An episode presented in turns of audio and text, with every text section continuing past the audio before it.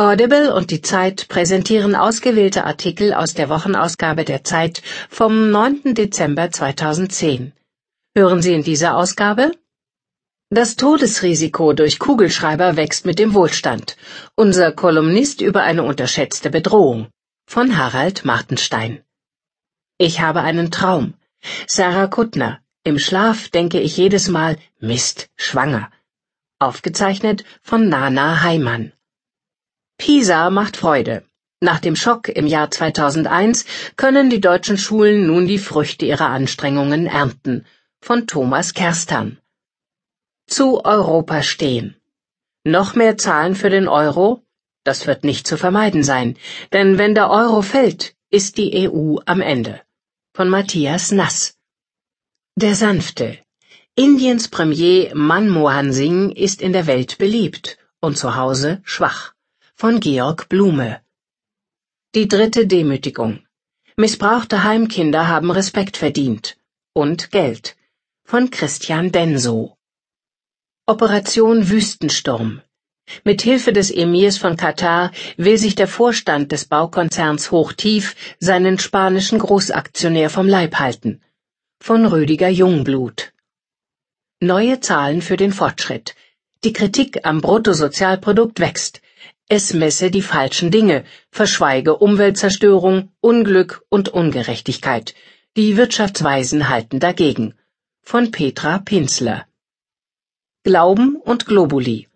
Die Homöopathie wird leidenschaftlich geschmäht und geliebt, was die Schulmedizin von ihr lernen kann.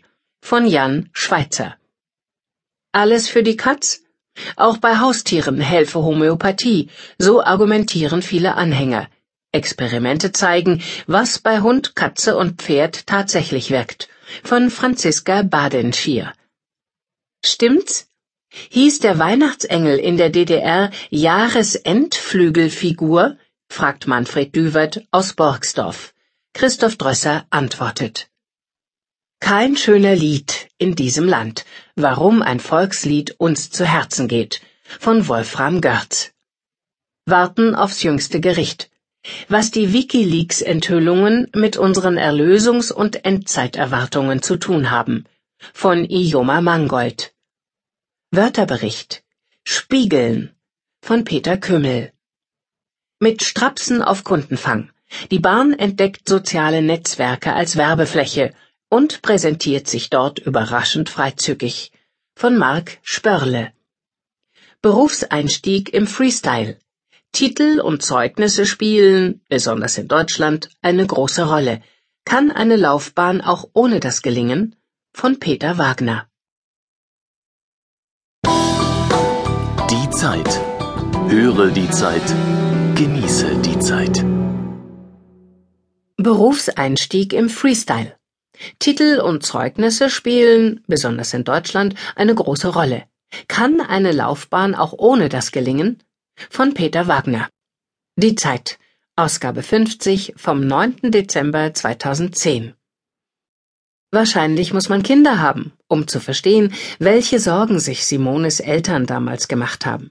Simone Grego, 31 Jahre alt, aus Brilon, hatte einst erst ihren Realschulabschluss und dann auch ihr Fachabitur bestanden. Doch dann bewarb sie sich nicht, wie all ihre Klassenkameraden, für eine Ausbildungsstelle oder an einer Hochschule. Nein, sie malte. Ihre Eltern waren irritiert. Sie versuchten ihre Tochter vom Wert einer Ausbildung zu überzeugen. Sie erzählten ihr von Betrieben, die Auszubildende suchten. Aber Simone hatte keine Lust auf Kompromisse. Ich wollte nicht einfach etwas machen, nur um irgendwas zu machen, sagt sie heute. Also malte sie weiter. Die meisten Menschen hierzulande gehen zur Schule, machen eine Ausbildung und suchen dann einen Platz in der Arbeitswelt. Das Wort Ausbildung steht in dieser Reihung in der Mitte. Es hat eine Schlüsselfunktion für den weiteren Lebensweg.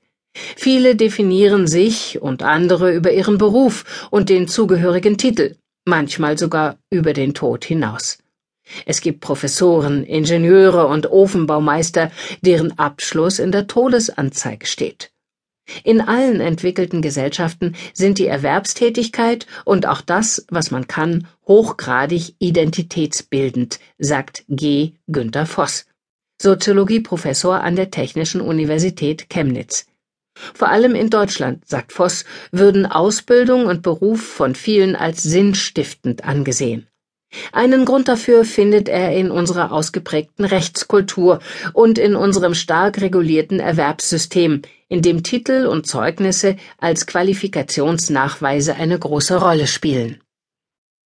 Doch ein paar Menschen versuchen immer wieder, wie Simone Grigo, diesem System zu entkommen. Auch Konstantin Klages ist so ein Beispiel. Der 24-Jährige ist im Mangfalltal nahe München aufgewachsen. Seine Eltern haben dort einen Bauernhof und stellten sich irgendwann drei Kamele in den Stall. Konstantin mochte die Tiere und hatte schon mit 14 Jahren eine Idee. Er bot Kamelausritte an, und den Leuten gefiel das Gewackel.